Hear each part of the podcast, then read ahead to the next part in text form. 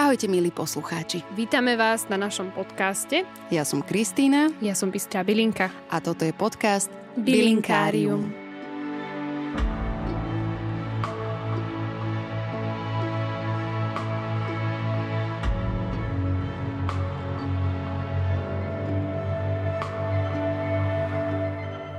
Tešíme sa, že našim dnešným hostom je Jakub Jablonský. Bansko a herec, ktorého môžete poznať z viacerých divadelných, filmových aj seriálových projektov.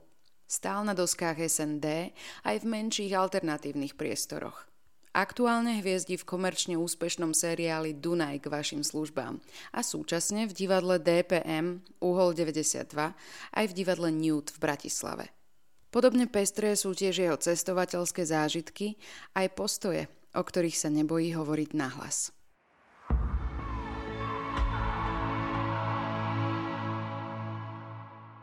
Doteraz sme všetky epizódy nahrávali tak, že o prírode a o bylinkách som sa s hostiami rozprávala až na záver, ako taký mm-hmm. zlatý klinec programu a teraz som sa rozhodla, že to spravím naopak. naopak. Aby sme sa vlastne cez tú prírodu dostali k témam životným, k našej práci, k tomu, ako to možno aj súvisí s tou prírodou, že ako z tej prírody možno čerpáme mm-hmm. tú mhm. silu na tie naše m, ostatné aktivity.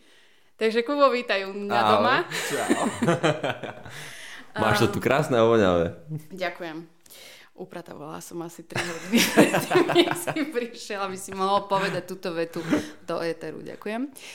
Um, ja si ťa od školy pamätám ako človeka, ktorý je spätý s prírodou. Mm. Spájaš sa mi proste s horami, s turistikou, s cestovaním. Pamätám si, že už v promoročníku si nám rozprával o tom, ako si bol na dobrodružnej ceste v Amerike, oh. ako schodíš s batohom a stopuješ auta a vyberáš sa takto krížom krážom. Čo je pre teba príroda a aký máš k nej vzťah? Mm, domov taký oh. svatý kľud, vieš. My máme aj chalupu na takej samote, kde není ani elektrina, ani v podstate v zime ani tečú sa voda, že si roztápame sneh. Akože je tam studnička, ku ktorej treba zísť dolu kopcom, ale inak je tam iba v lete sa zbiera dažďová voda, ale na zimu sa to musí odstaviť, aby neroztrhalo trubky. Mm-hmm. Čiže je to na úplnej samote a tam chodím sa presne skryť pred svetom. Mm-hmm. Lebo keď sa ti vybije mobil, tak ďalšie 3 dní si už bez neho. Teba k tomu viedli asi rodičia, nie? Mm-hmm. takémuto... No, my sme od mala boli akoby ťahaní do lesa a tak. Potom bolo také, takéto obdobie oh, okolo tých medzi 10 a 14 ročný, že som vzdoroval tomu Áno, a potom jasne. si pamätám jednu turistiku, to bolo ešte preto, ešte nemal občiansky. Viem, viem, že to bolo také, že nosil som takú čelenku s lepkami, čiže určite to bolo také temné obdobie tesne pred pochopením niečoho. A vtedy ma zobrali na Ďumbier na turistiku Mm-hmm. A doteraz si pamätám, ako som mi nechcelo strašne ísť, hrozne som vzdoroval a potom sme vyšli hore na ten kopec a bol nádherný slnečný deň a bolo vidno tie Tatry v diálke a ma úplne odpalilo. Tam som sedel a pozeral sa na to a hovorím si, že to, toto je ono. Teraz som si spomenula na to, ako sme išli na výšlap spolu na... Áno, to bolo v tom Vršaci, nie? Vršatec, áno, na východ na slnka hore. Na východ slnka.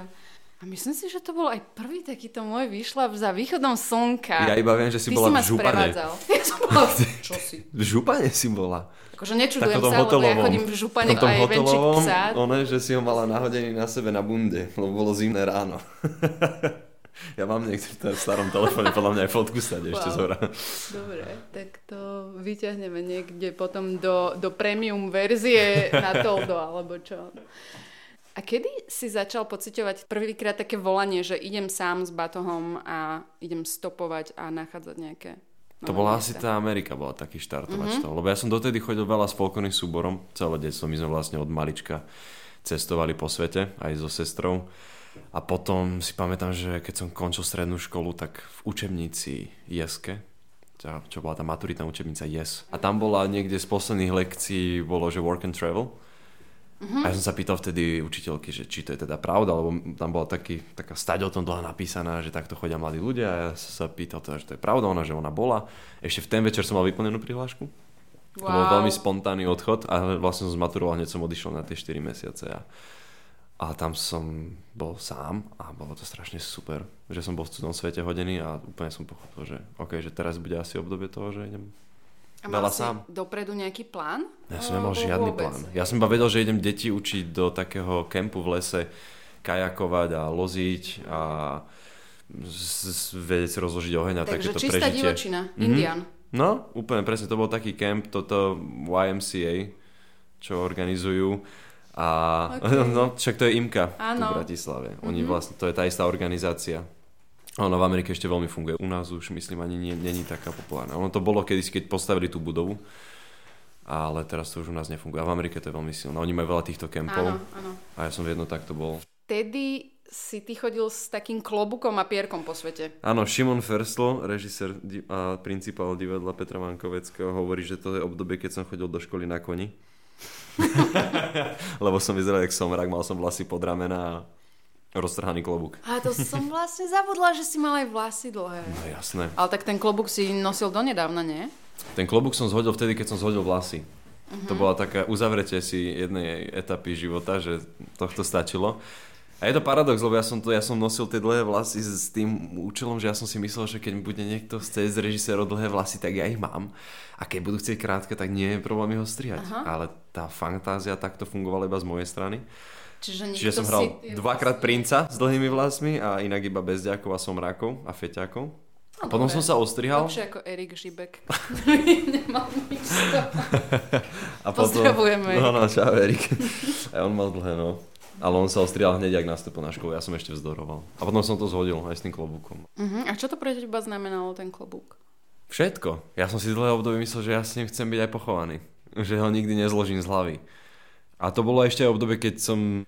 To ja som si ani nekúpal oblečenie. Ja si pamätám, že ja som jedného času chodil s opaskovanými poltopánkami, lebo som si hovoril, že mne netreba nové. To ešte funguje. Som mal, bol tak presvedčený, že môj vklad toho, že ja si nič nekúpim na seba, bude Zachráni to zmeni planetu? svet.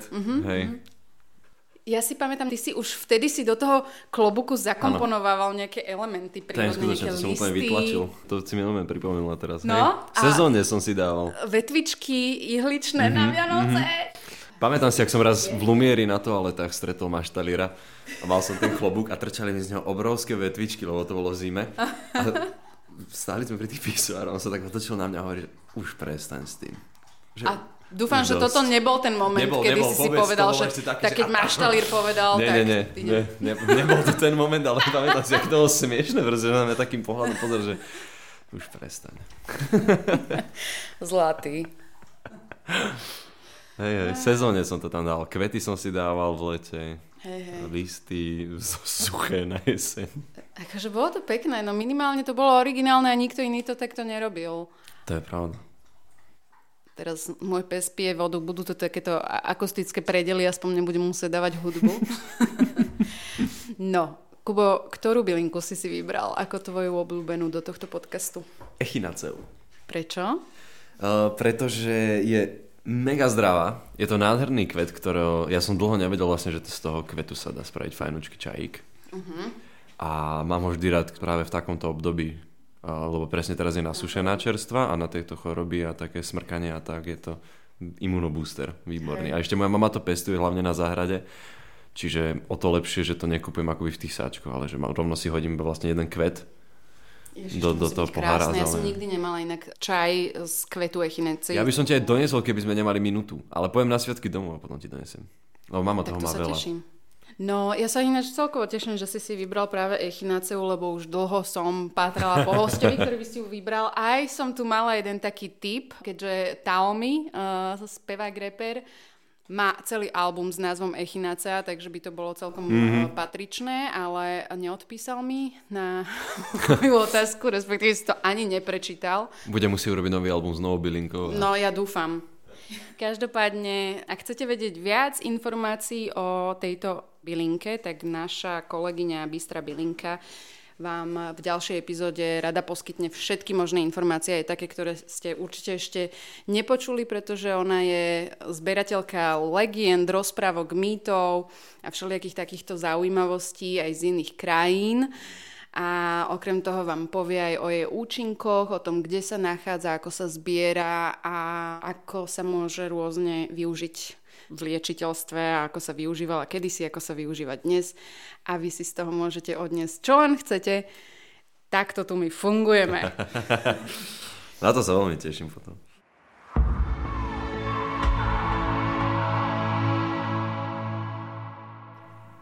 Veď my sme dosť veľa toho absolvovali spolu. Mm-hmm. Teda okrem školy, my sme spolužiaci zo školy, ročník, vlastne posledný ročník Milky Aha. A Mareka Majeského, teda jeho posledný určite nie. A hrali sme spolu aj v niektorých predstaveniach. Vieš ich vymenovať? Kvízová otázka. Kvízová otázka. No, RUR. Áno. Besy. Áno. Dostojevského. Mm, Belehradská trilógia. Áno, Belehradská, čo tam bolo? Ešte tam bolo niečo... Súhlas. Sú, je, súhlas. Janko, pozdravujeme. Hej, no, dosť veľa z týchto inscenácií sme sa my dvaja ocitli aj ako pár. Áno. Aj vlastne teda minimálne v... Besoch aj Belehradskej. A mali sme ešte aj dokonca Macbeta a Macbeta sme mali Macbeth dialog a Lady spolu. Macbeth Áno. dialog. A skoro sme spolu točili rozprávku. Skoro.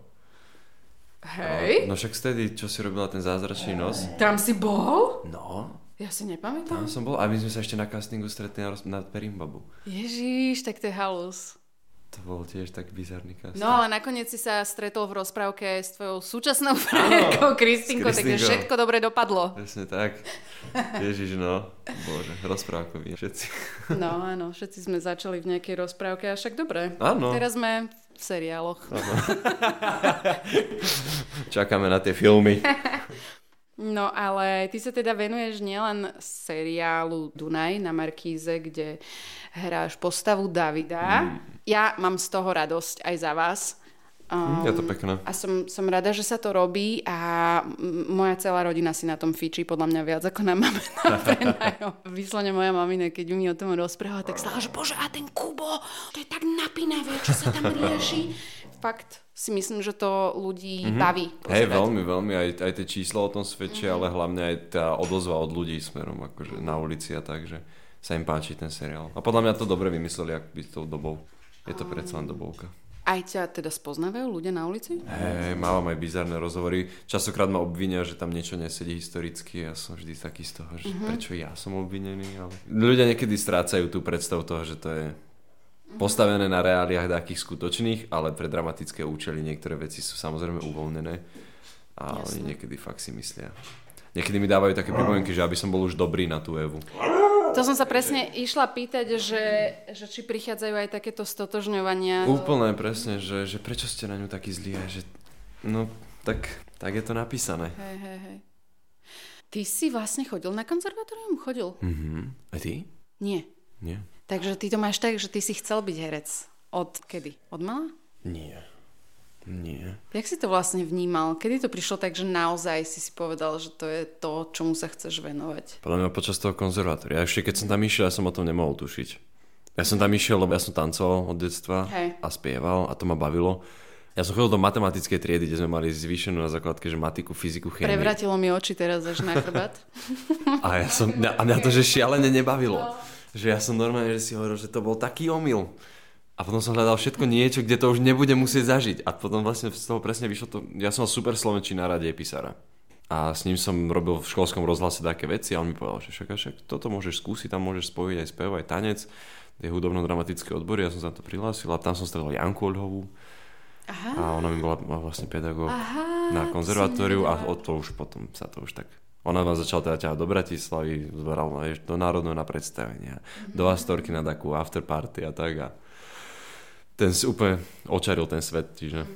som si povedal, že ah, ok, tuto by som sa chcel hýbať. No a teraz si hovorím, že veľa ľudí má nejaký vzťah k nejakému umeniu alebo k divadlu. Aj tí, ktorí sa tomu nevenujú, tak e, majú na tom niečo radi.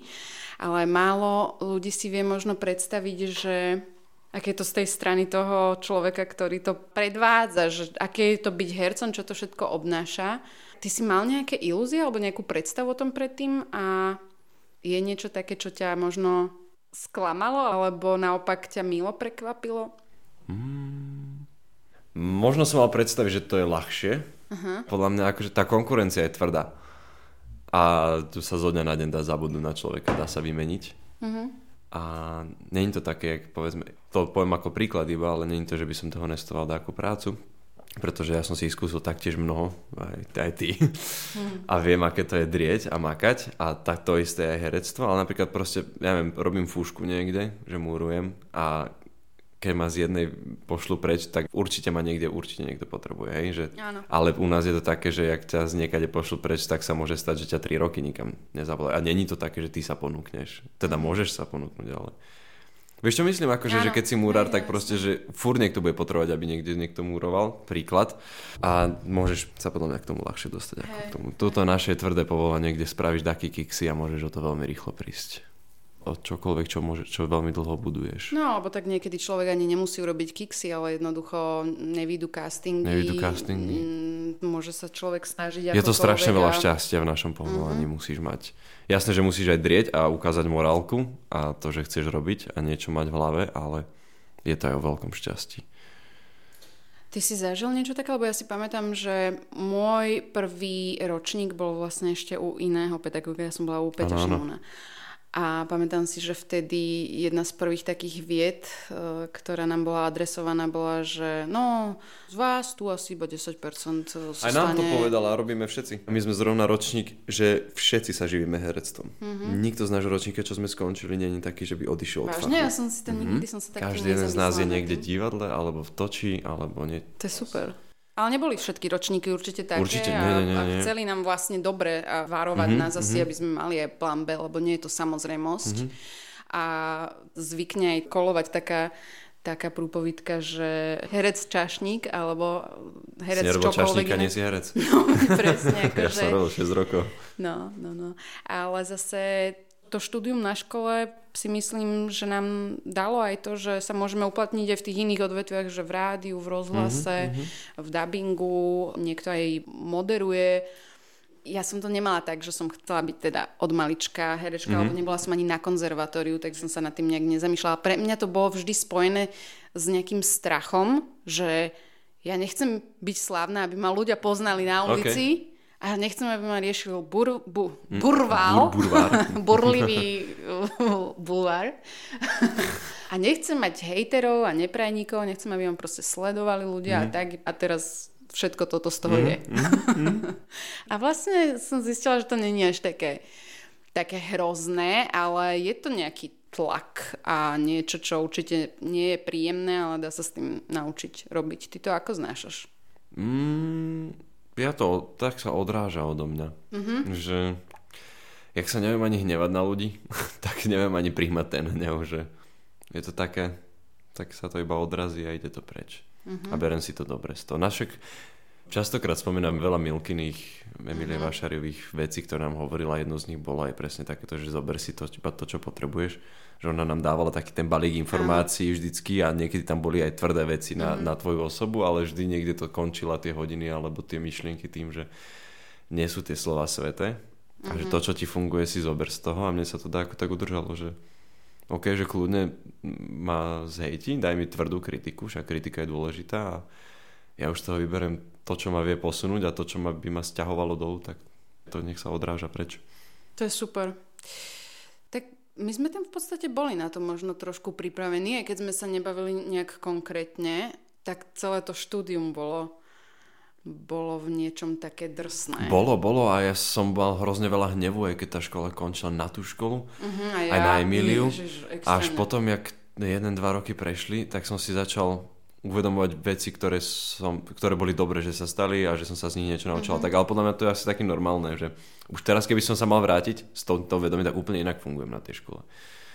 Ale to si častokrát si predstavím také, že keby som mal túto hlavu na strednej, keby som mal túto hlavu, vieš, a takto, že...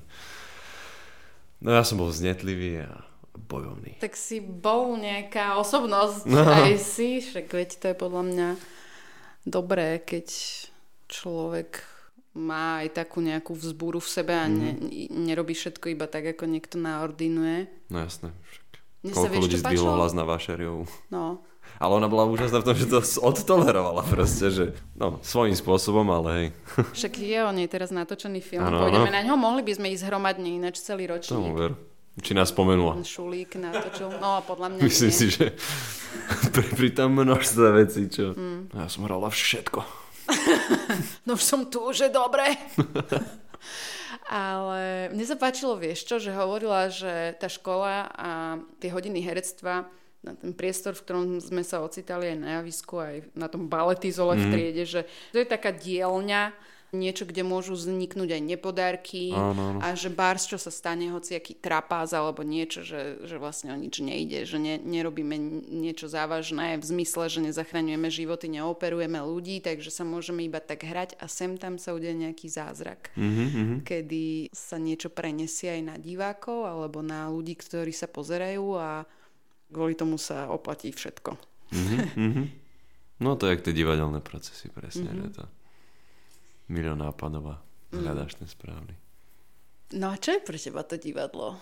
V čom je to také špeciálne? Mňa divadlo fascinuje svojimi témami mm-hmm. a svojou mocou otvárať diskusie a provokovať. A snažím sa vyberať si podľa toho inscenácie, v ktorých, v ktorých mm-hmm. sa zjavujem. Ja som mal dlho nastavené také, že ja som nechcel robiť komerčné veci. Mm-hmm. A som ano, sa tomu spieral. jasné. A až potom som si uvedomil to, že vlastne to je iný, to je, sú proste žánre. A pri tých komerčných veciach uh, si vážim tú príležitosť mm-hmm. a baví ma, baví ma to v podstate robiť, lebo baví ma byť na tej obrazovke, lebo to, že som na tej obrazovke, dáva uh, silu toho, že pritiahnem toho diváka do divadla, kde môžem otvoriť tému mm-hmm. a viesť s ním diskusiu. A tam sa snažím si vyberať. Jasné, že boli aj veci, ktoré som si vybral nešťastné, a že som to neodhadol, keď som do toho vstúpil a z mnohých som odišiel a teraz sa snažím mať ten repertoár, v ktorom sa mňa dá vidieť uh, naozaj, že môžem teraz povedať, že v každú inscenáciu, ktorú teraz mám, mám úplne inú polohu mm-hmm. a úplne inú tému a baví ma to strašne veľmi. No ja plánujem postupne vidieť všetky tvoje inscenácie, tie dve, ktoré som zatiaľ videla, bože, fakt iba dve, veď koľko ich máš dokopy? Teraz ich sedem beží, takže no. dobrých tak boli skvelé. A vždy, keď takto idem do divadla a pozerám sa na vás, na mojich spolužiakov, alebo aj na, na kamarátov, aj ľudí, ktorých vlastne nepoznám osobne, už sa na to pozerám inak ako divák, mm-hmm. ktorý nikdy nebol na javisku, že už, už tam cítim takéto, že joj, jak by som tam chcela byť aha, s vami, aha. vieš? Hej, že... poznám to, lebo to, ja mám takú poníženie krvi lačný, čo uhol 92 robil, neviem, či si videla. Nevidela, chcem na to, to ísť. Je, ja už som to videl 4 krát a to je inscenácia ktorú proste, že milujem, že presne vždy ju vidím a hovorím si, že to by som strašne chcel hrať s nimi. Mm. Veľmi by som tam chcel byť, lebo je to, je to mega cool a je to výborná téma.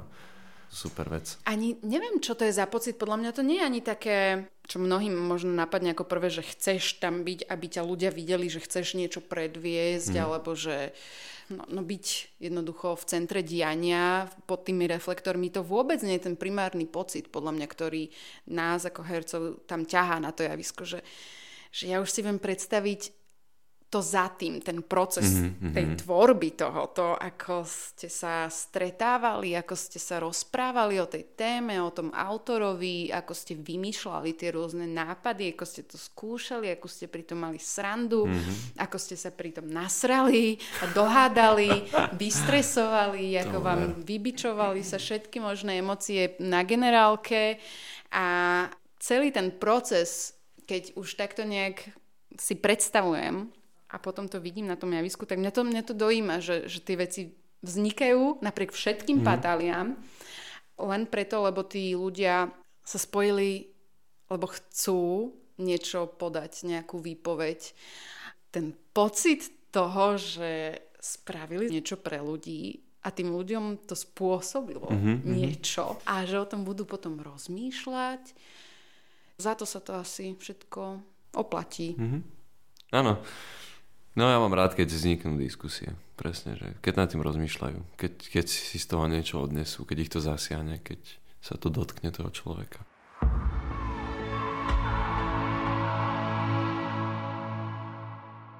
No napríklad Tony Wolf, mm-hmm. inscenácia, v ktorej som ťa videla teraz naposledy, bola pre mňa taká, že chcela som diskusiu k tomu. Mm-hmm.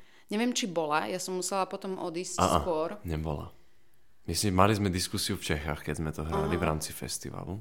Ale myslím, že tu sme ešte nemali diskusiu. Ale to celkovo u nás už ani tak nie je zvykom, nie? Ešte teraz sa robia tie dramatické úvody po novom. Akože nie všade, národné to robí, lebo si to môžu dovoliť. Hej. A oni robia k inscenáciám dramatické úvody. To znamená, že čo? To znamená, že napríklad Kocúrkovo, keď si pôjdeš pozrieť, tak pol hodinu predtým je vo foaje, pred ľudí, čo chcú, je dramatický úvod s dramaturgami. A vlastne ti objasnia, že problém, ako sa máš na to pozerať, čo tam hľadáš, čo tam čítaš a čo je akoby, že... Lebo niektoré inscenácie sú tak... Áno, v niektorých je to špeciálne v prípade Kocúrkova asi viac než nutné. Áno, áno. A už to robia aj k iným veciam.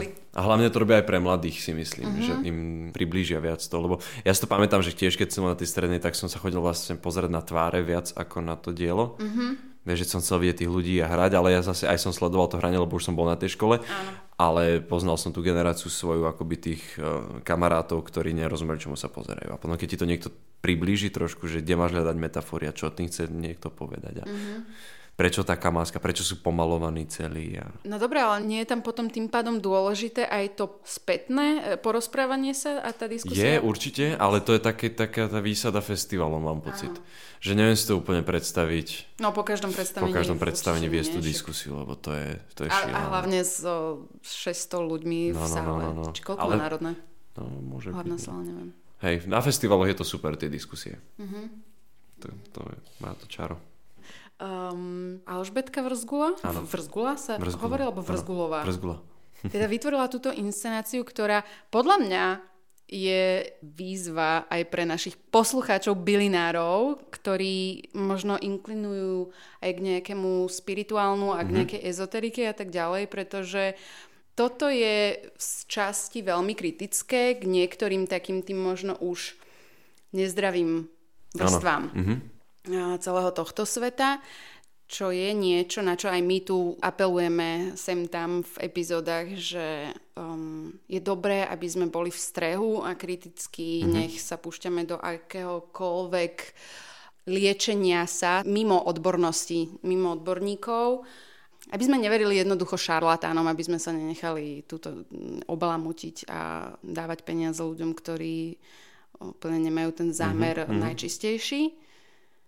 Ale zase na druhej strane cítila som, že tam nebol až taký priestor pre ľudí, ktorí majú ten zámer dobrý a ktorí naozaj vedia, ktorí sú naozaj liečiteľia, naozaj šamani a naozaj sa venujú ezoterike od, od detstva alebo celý život a že majú aj nejaké schopnosti a tak ďalej. Prišlo mi, že sa tam vlastne všetko zhodilo a to je celkom podľa mňa škoda. Odzneli tam dôležité veci, dôležité red flags, ale prišlo mi, že by bola škoda, keby sa takto škatulkovala celá jedna skupina ľudí, vieš. Prišlo mi to v niektorých momentoch aj ako útok na, na bylinárov, trebárs. Mm-hmm. Čo si nemyslím, že tak bolo mm-hmm. cieľené. No a to je to podľa mňa presne, že ono, akoby ten formát, ktorý aj to táto inscenácia je, že to je hodina, hodina 10, hodina 15 mm-hmm. a je úderná. My sme sa totiž to veľa odrážali od toho fenoménu v Amerike, kde už je to akoby, že sociologická téma, že naozaj, že to riešia aj vedci. U nás to není tá, také silné, hej? Že u nás je to podľa mňa ešte stále niekde na tej hranici toho, že, že dobre, OK. Aj keď boli sme prihlásení Vy ste absolvovali nejaký web, my sme webinár. ab- absolvovali zo pár tých webinárov a musím ti povedať, že bola v tých nahrávkach v inscenácii, ono sa to obmienia, čo sa tam púšťa a niekedy tam je aj to, kde ja hovorím o tom, že my sme celý život zbierali byliny a mám doma čaje a mám toho kvanta a chodil som na pijavice a tak, ale tiež je pre mňa hranica už niekde, vieš, keď mi niekto povie, že mi prasknutý menisku zahojí pijavice, tak už je to také, že není som si úplne istý, že hej, či hej, toto sa udeje. A odrážali sme sa od tej Ameriky, áno, že u nás to je tak presne na tej hranici ešte, že relatívne fajn, ten webinár musím ale za seba povedať, nebudem hovoriť akoby, že mená, ale to bolo, uh-huh. to bolo hrozné. Mne prišlo ľúto tých ľudí, ktorých som tam videl prihlásených na tých webkách. To potrvalo dve hodiny. Stalo to dosť na to, že si počúval iba niekoho, kto sa prvú polovicu vyvinuje z toho, že o, prečo to už robí menej a potom druhú polovicu tak len ho, si dýchame spolu a potom... Uh-huh, uh-huh. Oni nemali ani takúto výbavu, jak máš ty, to chrapčalo. To bolo proste, že... Pozor, ja mám výbavu, mne môžete dôverovať. To, to, nie, ale vieš, ale že toľko peňazí, akoby, že čo sa tam obráti. To bol dlhý proces, kým sme sa do toho pustili. Hej, tam najprv to doniesla jedna z kolegyň, ktorá to prerátala celé. Uh-huh. Potom sme sa o tom začali baviť. Potom babi začali písať ten text. Potom sme sa, ja som si po, na Instagrame followol všetky aj tie zahraničné, aj, aj u nás, čo sú. A keď si to začneš prerátavať a uvedomíš si tú robotu, ktorú nerobia, a čo z toho ide za financie a že to sú nezdanené peniaze, mne to prišlo trošku ako odrb. Mm. A potom prídu tie merče a v zahraničí yeah. je to v Amerike, to je šialený biznis. Hen tam Michelle, ja neviem, jak sa volá ona priezviskom, ja som to vytlačil, ale Michelle nejaká, ona má že milióny followerov a to je ženská, ktorá kľude ti povie, že ak potrebuješ tú samovraždu, tak je to tvoja správna cesta. Oh. A tam sú že milióny followerov, ktorí to sledujú. Mm-hmm. A, sú, a vieš, ona má hrnčeky a perá a najväčšie bizáry uh, úplného fast fashionu a proste zbytočnosti, ktoré mm. sú s jej menom alebo s jej fotkou a, a to je, že, to je že nebezpečné. A preto vznikala aj tá inscenácia uh, kvôli tomu akoby varovnému signálu, Aha. že ak to necháme zájsť ďaleko, tak sa môže stať toto a preto ona akoby, že tá inscenácia je tvrdá, alebo to je Alžbetkin rukopis. Ona má aj to, tí poniženia krvilačení sú, je náboženská téma, Mm-hmm. Je to podľa Zweigovej, Stefan Zweig napísal knihu Svedomie proti násiliu, ktorá hovorí o jednom súdnom procese, keď sa menili náboženstva v Európe a no, je to najdlhšie, aby som to rozpovedal, ale nebudem sa tam do toho púšťať a tiež je tvrdá. A ide tvrdo proti, proti náboženstvu. Ona to nerobí preto, že by eh, chcela akoby že zahodiť tu, ale jej ten podpis je to, že keď ona je tvrdá, tak tí ľudia majú potrebu to riešiť ďalej. Mm-hmm. A potom sa môže akoby viesť diskusie. Že ona sa v tých svojich inscenáciách nepúšťa do, do dialogu, ona povie proste, čo ju, čo ju hnevá a čo ju rozčuluje. A preto tam aj zaznie tá veta, že keď toľko to dávame šarlatánkam, koľko platíme vedkyniam. Mm-hmm.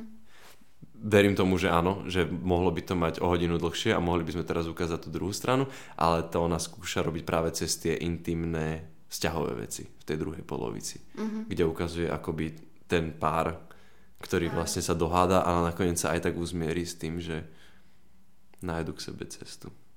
Je o toho kompromise. No, toho, že niečo tam... je fajn, čo si z toho zobereš a treba mať dávať si pozor proste na to, čo všetko si do seba pustím. Ja vlastne nechcem túto robiť uh, spoiler, no. ale ako náhle sa človek púšťa do, do týchto kruhov, do aj veľa ženských kruhov a tak ďalej tu teraz vzniká, ja to nechcem zavrhovať, pretože môže to byť pekné, môže mm-hmm. to ľuďom niečo priniesť, len fakt je dobré mať tam ten výkričník a vyberať si a, a mať tam zapnuté tie mm-hmm. kontrolky mm-hmm. jednoducho. A to je niečo, čo dokáže byť bezpečné podľa mňa vtedy, keď má človek pri sebe aj tú odbornú nejakú pomoc. Že keď je človek v kríze, to je to, že mm-hmm. ono častokrát sa do týchto mm, rôznych webinárov, seminárov, retreatov a tak ďalej púšťajú ľudia, ktorí sú v nejakej vážnej duševnej kríze, mm-hmm. ktorí by potrebovali odbornú pomoc, Áno. ktorým sa môžu otvoriť brutálne traumy a môžu sa dostať do stavu, z ktorého je potom ťažko sa, sa vymotať a títo ľudia na to jednoducho častokrát nemajú vôbec žiadne ani vzdelanie, ani, ani kompetencii, nič a sú vlastne vtedy tí ľudia iba tak vydaní na pospas a môžu sa cítiť ešte zúfalejšie tu bolo fajn, že odznelo to, že a prečo nie terapia. Mm-hmm. Z môjho pohľadu, keďže už som s terapiami e, mala skúsenosť 10 rokov dozadu, tak teraz, keď som začala pred 5 rokmi, alebo kedy e, ísť hlbšie do, do svojej spirituality, mm-hmm. aj keď vnímam EZO scénu na Slovensku a, a ženské kruhy, keď sledujem nejak takto z diálky, tak to vnímam ako niečo, čo už ja si viem povedať, ktoré z toho je pre mňa bezpečné, mm-hmm.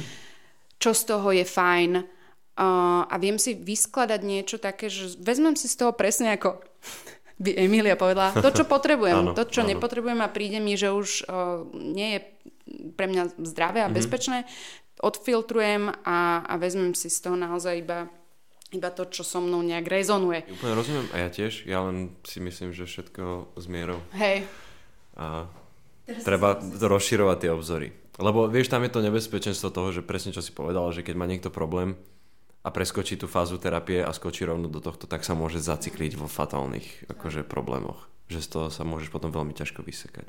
Lebo to je stále taká, a už je menej tá stigma s tou terapiou, oveľa menej ako, ako bývala, ale stále sa ľudia toho prelaknú. A máme blízkych ľudí, ktorí to zvažujú ale stále mi povedia, že majú predsudky voči tomu.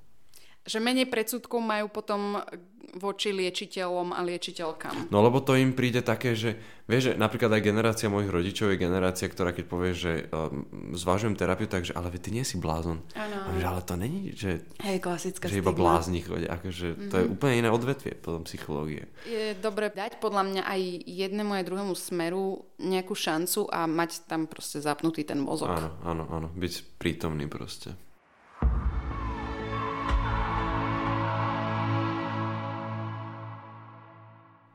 Milí poslucháči, toto je reklamná prestávka. Nebudem vám však ponúkať žiaden kolagén ani nič podobné, pretože našim jediným sponzorom ste vy. Naši verní poslucháči, ktorí odoberáte aj náš bonusový obsah, napríklad na aplikácii Toldo za 4 eurá mesačne. Ak nás chcete podporiť pozvaním na virtuálnu kávu alebo čaj, radi vás uvidíme na aplikácii Buy Me a Coffee. Motivuje nás tiež každý váš like, komentár, milá správa či zdieľanie. Vďaka vám rastieme a môžeme ďalej tvoriť. Ďakujeme vám.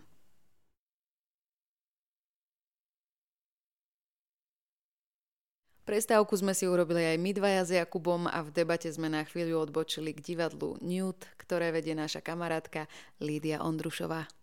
Takže už, už toto budem nosiť. Mne sa páči tá Litkina robota a Ona to je celé super, toto no. divadlo Newt. Akože ak by ma niekedy chcela do niečoho obsadiť, nech sa páči. Alebo ináč toto som, ja vôbec neviem chodiť na, na konkurzy, ja neviem, jak sa to robí. Ja chodím proste iba na castingy, filmy, Aha. seriály, do ktorých ma zavolajú. A z divadla ma nikto nevolá, tak ja nejdem, vieš. A to aj neviem, že by sa robilo. Ja si nepamätám, že by som bol v divadle na... A jak sa to potom robí? Daj nám teraz návod, Jakub, ako sa dostať do inscenácie divadelnej. Uh, už raz, keď si v jednej, tak treba chytiť šancu zapače si a ukázať, že to chceš robiť. Neviem, ja som to tak mal. Ja som mal šťastie na Alžbetku Vrzgulu, ja som si to robil zastavených o migračnej kríze, inscenáciu, ešte keď som bol na škole. Potom som nerobil dlho nič a potom ma Šimon Ferstl zavolal do DPM. Mm-hmm. A tam sme naskúšali prevádzačov, ktorých môžete teraz vidieť v Národnom divadle, ich hrávame, takisto ako nikdy Pôjdem. navždy. A potom sa to rozbehlo. Mm-hmm. Potom sa to začalo už diať. No, Fajn, držím ti v tom palce, je to super. ďakujem. My sme mali na škole jeden taký predmet, spoločensko-politické súvislosti v divadelnom umení. Tak sa to volalo. To bolo v prvom ročníku. To si vôbec nepamä- neviem vybaviť. Veď to bola vtedy taká veľká uh, hádka, taká úplne naša prvá hádka v ročníku. Lebo ona mm-hmm. presne začala, že téma migranti, alebo téma fašisti a vtedy neviem, či Kotleba nešiel takto, že mm-hmm. hore. A my sme sa tam dohádali, všetci to boli, to sa to rozdelovalo na tábory, vieš. Mm-hmm. A teraz na niektorí boli ticho, niektorí boli úplne, že za smeráci, niektorí za kotlebáci a niektorí mm-hmm. za, ani neviem čo. Vieš čo najhoršie, že ak to bolo v prvom ročníku, ja som bol možno ten kotlebovec. Lebo ja som prišiel z Banskej Bystrice z policajnej rodiny s veľmi pohnutými názormi najprv. To v prvom semestri ešte. A to Toto až je potom sa ale- začalo otvárať tá hlava a vzdelanie. Teraz tak. si zober, že teraz hráš v Dunaji Žida, ktorý... Takže ja som nikdy nemal, akože nebolo to, že rasizmus som akoby že nepoznal v hlave, že to bolo pre mňa jasná vec, ale bol som z rodiny, ktorá volila Kotlebu, ktorí boli za to... Ja som mal, si pamätám, jednu hádku v škole, keď som... Toto tu môže odznieť? Môže, si s tým jasné. Ja To je som... skvelé, pretože podľa mňa je to príklad, ako sa dá jednoducho meniť Mhm. mm-hmm. v priebehu No. rokov z jedného brehu na druhý a je to úplne v poriadku. Áno, presne tak. krásne. Akože, bol som to, áno, čo, čo už nie som. Kto uvidí všetky inscenácie, ktoré hrám, pochopí, že už nie som. A pamätám si, ako som sa na reči hádal so Šafaríkou, že, To si zase ja nepamätám. že by mala byť vojna, lebo je nás veľa na svete. Ú. Lebo môj otec bol radikál, to sú bachari obidvaja. A oni sú strašne dobrí ľudia, majú dobré srdiečka, ale e, robia akoby s delikventami a robia v báse, to prostredie ťa determinuje, takže... A ja som ešte vyrastal vo, v služobnom byte pred väznicou. Čiže ja som bol úplne v tom svete zavretý, v, tom, v tej nenávisti mm. a v tom, že my, hej Slováci a proste my sme tu a toto je náš domov a všetci mm. ostatní preč a Kotleba proste to tu vyčistí a urobí poriadky. Mm-hmm a podobné veci. a aj s touto s tou vojnou, aj u nás je doma taká literatúra. Takže môj otec je milovník science fiction a potom kriminálok a potom trošku hoaxových kníh. Bol mm-hmm. veľmi dlho. On odoberal aj Zema vek veľmi dlho. Ja som do Bystrice presne, že sa s tým prišiel, že to je, či do Bystrice, do Bratislavy s tým, že to je dobrý časopis. A ono sa to potom začalo tak meniť. Ja som začal viac čítať, začali sa otvárať tie obzory, divadlo proste viedlo diskusie so mnou, mm-hmm. tým, že ja som sa pozeral na tie veci a počúval som to a začal som si tak uvedomať, dohľadávať tie veci a začal som viesť zase hádky doma, že už nie tu, ale doma. A nebolo to to, že teraz, že bratislavská kaviareň alebo niečo, vieš, ale že proste iba racionálny mozog sa tak otvoril. Že... Nie, Kubo, my sme ťa nainfikovali. Nainfikovali ste ma, ste pliak. ma nainfikovala. my, tuto celá vaša sú proste ľudia zo západu platení Šorošom a my tam máme v osnovách, že buď čítaš denní gen alebo týždeň, alebo SME, alebo iné nepriateľské médiá a inak letíš do školy. Samozrejme robím si srandu, nič z tohto sa tam nedeje a ako vidíte, boli sme tam absolútne rôzne mm-hmm. názorové mhm. prúdy mm-hmm. a nikto za to nebol nejakým spôsobom trestaný. Jednoducho to mm-hmm. bolo... Bola, to boli to diskusia, pamätám si mnohé to, tie diskusie hej. a je to dobré, že boli. Mm. A to je tá sila toho divadla divadla, mm. že, že ti ponúkne tie názory. A bolo iba na mne rozhodnúť sa, ktorý si zoberiem. A proste moja hlava pochopila, že vlastne toto dávalo veľa väčšiu logiku, jak to, čo som si ja doteraz predstavoval, že môže byť. A potom sme mali veľa, to som si iba dopovedať, tých rozhovorov a hádok doma a už rodičia nevolia kotlebu a už neodoberajú zemavek. A tiež sa nad tými vecami zamýšľajú. Jasné, že není to rúžové, niekedy z nich vypadnú veci, ktoré ma prekvapia, ale je to už diskusia viac ako presadzovanie si mm-hmm. iba mhm. svojho názoru. Ale to je skvelé, že my sme sa možno vďaka tomuto celému naučili nejak obsiahnuť aj tých ľudí, alebo to zmýšľanie tých ľudí, ktorí myslia inak ako mm-hmm. my a nemať voči ním taký ten odpor a hnev. A... Podľa mňa by sme ani nemali mať v našom mm-hmm. povolaní. Hej, no, veď to, že vieme Lebo ako sa... inak potom ich môžeš ja, stvárniť. Hej, presne za toto vďačím ja tiež tomuto celému smeru hereckému. Mm divadlu ako takému, že, že nám dáva ten priestor na to vcítiť sa do iných ľudí a do tých situácií.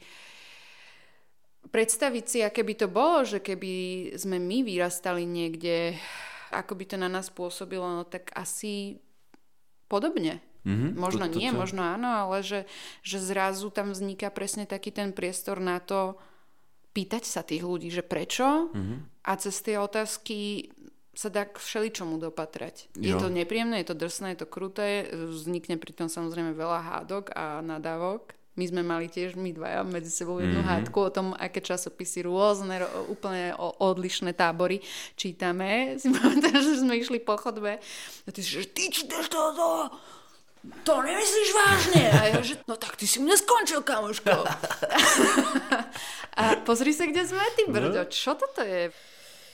Ja by som to tak dopriala, fakt na, na všetkých školách proste nech vznikne také toto prijatie. Toto, že d- diskusie. Ja videla si, bože, jak sa volá ten film, on tam hral, Robin Williams. Áno, viem, klub... Prekletých básnikov, pre, áno, nejak tak také. sa to volal. No. Spolok básnikov?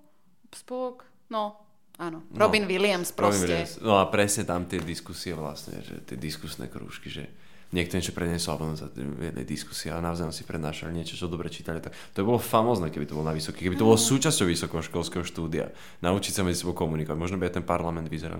Tak to zase sme vysoko zarúbali, ale je to pekné v tom, že to učí tých ľudí argumentovať. Mm-hmm.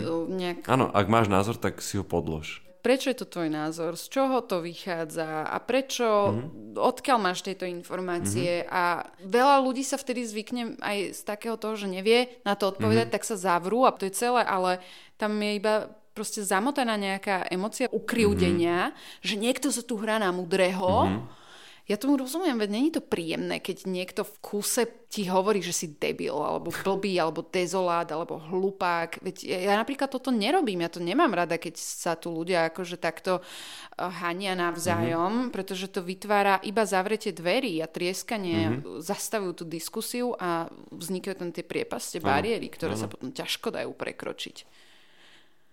Tak to je.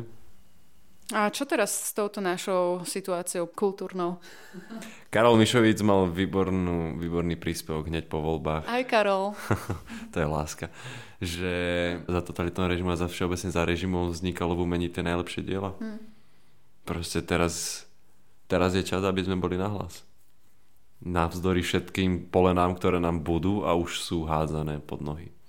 No, tak neviem, či si to ľudia mimo umeleckú obec uvedomujú, ale my sme v nejakej vojne už mm, s vládou, kultúry. ministerstvom. My sme označení za nepriateľov štátu. Akože ktokoľvek z umenia, kto nie je vyznávač Fica a Smeru, mm. tak je nepriateľ a protištátny aktivista. No, bude sa tak. to diať a už sa to aj deje v tichosti a začnú miznúť financie a priestory Akože ja osobne neviem, že čo s tým vôbec.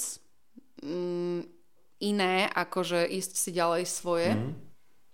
a rozprávať sa s ľuďmi.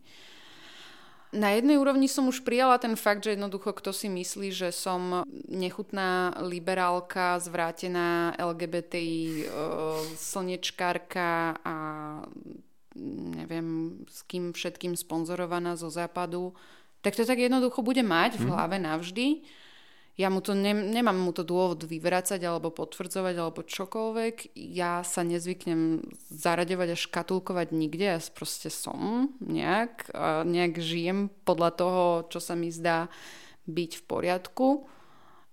A ozývam sa, keď sa mi niečo nepačí. No a budem to robiť asi naďalej. A Treba. ty? Určite áno. neplánujem, neplánujem prestať. Vôbec. Podľa mňa je to veľmi dôležité.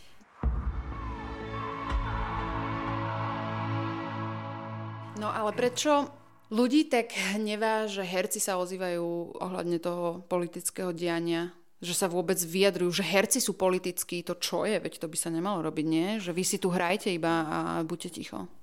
No, pozri sa. Nech sa každý, kto má potrebu, nech sa vyjadri. To, že my dostávame ten priestor, je vďaka tomu, že oni nás chcú počúvať. Nechcú. Evidentne áno. Keby nechcel, tak to nepustí a nikdy na to neargumentuje a nevypočuje. On to chcel počuť. Alebo chcela. Nie? Však si to pustil za tým účelom, že a, chcem počuť, čo tento človek mi chce povedať. A to, že sa mu to nepáčilo, dobre, tak sa poďme o tom porozprávať a poďme opäť spomeniem argumentovať. A povedz mi, že skade máš túto danú informáciu a tak. A podľa mňa to je ďalšia vec, že, že mnoho ľudí si myslí, že no, herectvo je naučiť sa texty a prísť ich povedať. Ale... A básničku, a básničku zarecitovať. Áno, zarecitovať básničku a tak. Ale je tam a ja teraz nechcem, akože, aby to znelo, neviem, ako povýšenecké alebo niečo, ale v umeleckom svete je neuveriteľne veľa inteligencie. Že tí no ľudia... No tak toto si teraz všetci vypnú. No veď, nie, ja chcem iba povedať, že pozri, aj tu keď sa pozrieš okolo, že ku každému umelcovi, keď prídeš, tak je ten byt obložený knihami, informáciami, malbami, obrazmi, e, všetkým možným druhom umenia a niečoho, čo podnecuje k, k rozmýšľaniu lebo aby ten režisér, režisérka, scenograf, um, dramaturg, autor, ktokoľvek bol schopný, herec, herečka, vytvoriť nejaké dielo a niečo ním povedať, musí mať neuk- nakúpené v tej hlave. A to je to proste, to je tá robota, ktorú nikdy nikto neuvidí z tej obrazovky alebo, alebo z divadla, že proste koľko hodín a dní a rokov si musel venovať a stále venuješ a je to konštantné dovzdelávanie sa aby si mohol vytvoriť inscenáciu napísať ju a zrežírovať. To sú neuveriteľne inteligentní ľudia, ktorí majú šialne vysoké IQ a EQ. A preto sa vyjadrujú k verejným veciam. Lebo čítajú nielen svoju stranu, ale čítajú práve tú druhú stranu, aby tam hľadali tak ono, diskusiu. To tak hlavne bolo odvždy, nie? To no divadlo no, vzniklo ako nejaká nejaký protipol k mhm. tomu mm-hmm. politickému aparátu, aby, aby to slúžilo ako kritik jednoducho, ako ano. nejaká, nie ako kontrola, ale ako, no, ako ten argument. No je to výsledok počúvania. To je to, čo, to je to, čo herectvo robí, že vlastne ono, jedna z tých akoby, že takých rád hereckých je, že akákoľvek tvoja reakcia na javisku je iba výsledkom a malo by byť iba výsledkom tvojho počúvania toho druhého.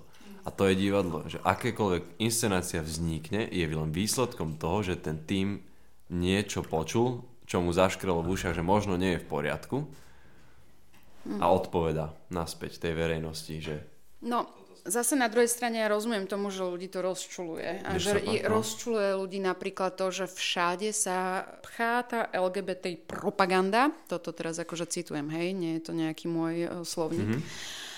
Jeden z argumentov ľudí, ktorí takto zmýšľajú, je, že ale veď nám, nám nevadia normálni gay a lesby. A tí, čo, Čo čo sú normálny? ticho v kúte a ktorí sa nevystatujú, im nevadia ľudia, ktorí vyzerajú ako väčšina. V podstate takto to vyznieva, mm-hmm. hej. Ale takýmto ľuďom možno prekáža všeobecne extravagancia ako taká. Aj mimo menšín, mimo komunít, u každého.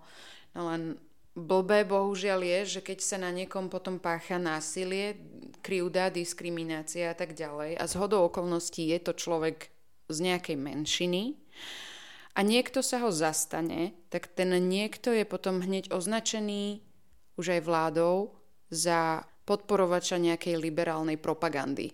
Tým pádom nás tu už niekto tlačí do toho, aby sme boli ticho a nezastali sa jeden druhého. Neprimali iných ľudí, inakosť. Prečo to tak je? my zlyhávame v školstve. Vieš, že od toho počiatočného veku nedostávaš tie informácie tak, jak by si mal. Že my nemáme sexuálnu výchovu. My sa o tom nerozprávame proste otvorene, že uh, tie, že decka sú zmetené. Ľudia používajú argumenty, že kedy si toho bolo menej. Nie, nebolo. Absolútne nebolo. bol- Bože, celá len antika. hrozilo, že, že zomrieš. Tak proste si počas toho režimu... Vieš, že to mo- generácia mojich rodičov je taká, že, ale že to je teraz móda tejto doby. Že to nie je móda tejto doby, to je proste tá sloboda, ktorú sme si ako zvolili v tej demokracii, ktorá je zatiaľ najlepší možný režim, aký sa dá mať. No, Aj keď Sokrates tvrdí, že, že teda má svoje defekty, ale je to to najlepšie, čo, čo sme zatiaľ vymysleli ako spoločnosť a tá demokracia je o tej slobode. A teda ťa nezabijem za to, že to cítiš inak. A to je presne to ide s tým vzdelaním, s tou biológiou, sexuológiou, že na tej škole, keď si to poriadne nepomenujeme a tí ľudia sa potom boja, lebo vla, vieš, to je propaganda, teda aspoň ja tak vnímam, to je propaganda tej vlády, ktorí ti budú hovoriť, že uh, mimo vládky ti z- zoberú peniaze tvojim deťom zo školky. Ja neviem, teraz som si možno vymyslel. No všetko je ohrozenie. Myslíš si, že to môže súvisieť aj s tým, že nemáme zatiaľ pomenované dostatočne, ako sa napríklad javia návonok predátori, manipulátori, psychopati, sociopati, že zrazu sa tu proste ľudia ocitajú v takých vzťahoch a nevedia z toho vystúpiť, nevedia to pomenovať, o, zachytiť, že čo sú tie signály, že kto je ten No, klamár, nevedia, sú- rídzi. Už sú v tom cykle. Oni už No sú to v tej sú jednoduché pásci. riešenia, ktoré ťa bavia viac. Vieš, to je to, že oni ponúknú jednoduché riešenia. Oni povedia, tých odstavíme, tých odstavíme, my si to všetko spravíme a bude to tak proste lepšie.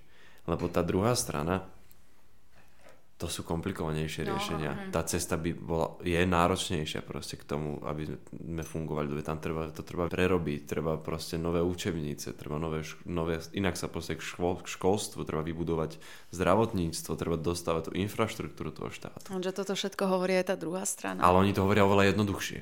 Oni iba povedia, že urobíme to, urobíme to, urobíme to. Budú 13. dôchodky. Ale z čoho? No Z nás. teraz- Tentokrát to vyšlo z nás, že my živnostníci napríklad, ja, aj ty, čo sme živnostníci, to zaplatíme. Už sa ťa niekto pýtal z médií, z novinárov, z priateľských či nepriateľských, že, že či tu chceš ostať? Pýtali sa ma to, no z aktualitou my sme mali ešte pred voľbami rozhovor, Mhm. kde sa ma na to pýtali, že či chcem ostať alebo nie, že či sa, či sa rozhodnem podľa výsledku volieb. A povedal si? No, že rozmýšľal som nad tým, ale uh, nemyslím si, že by sme mali utekať. To je, Hlavne, keď to tu máme tak radi, nie? mm-hmm, to je tá donekonečno omielaná vlastne fráza, že tá krajina má potenciál Švajčiarska, len je nenaplnený. A to sa stane jednoho dňa proste, to príde, ale budeme to musieť viacerí chcieť. Zatiaľ nás to evidentne toľko ľudí nechce. No, A lebo sa cítiš bojíme takéto, že, že, sa, bubákov. že sa ti tu teda oplatí žiť pre tých pár tisíc ľudí, ktorí myslia ako my? A že ten zvyšok jednoducho bude brojiť proti nám a si s tým OK? Hm? Ja budem navždy romantický hrdina Goetheho. budem zdorovitý a... Teším sa, že tu máme takých hercov Kubu ako si ty a ďakujem. Ja ti ďakujem. Ďakujeme aj môjmu psovi, ďakujeme vám, milí poslucháči. Keby čokoľvek vám aj vadilo, prekážalo, chcete nás skritizovať, zhejtiť, nech sa páči, máme Instagram. Radi si vypočujeme aj váš názor, ak bude. Presne tak, môžeme sa porozprávať. Hej. Majte sa. Pa, pa.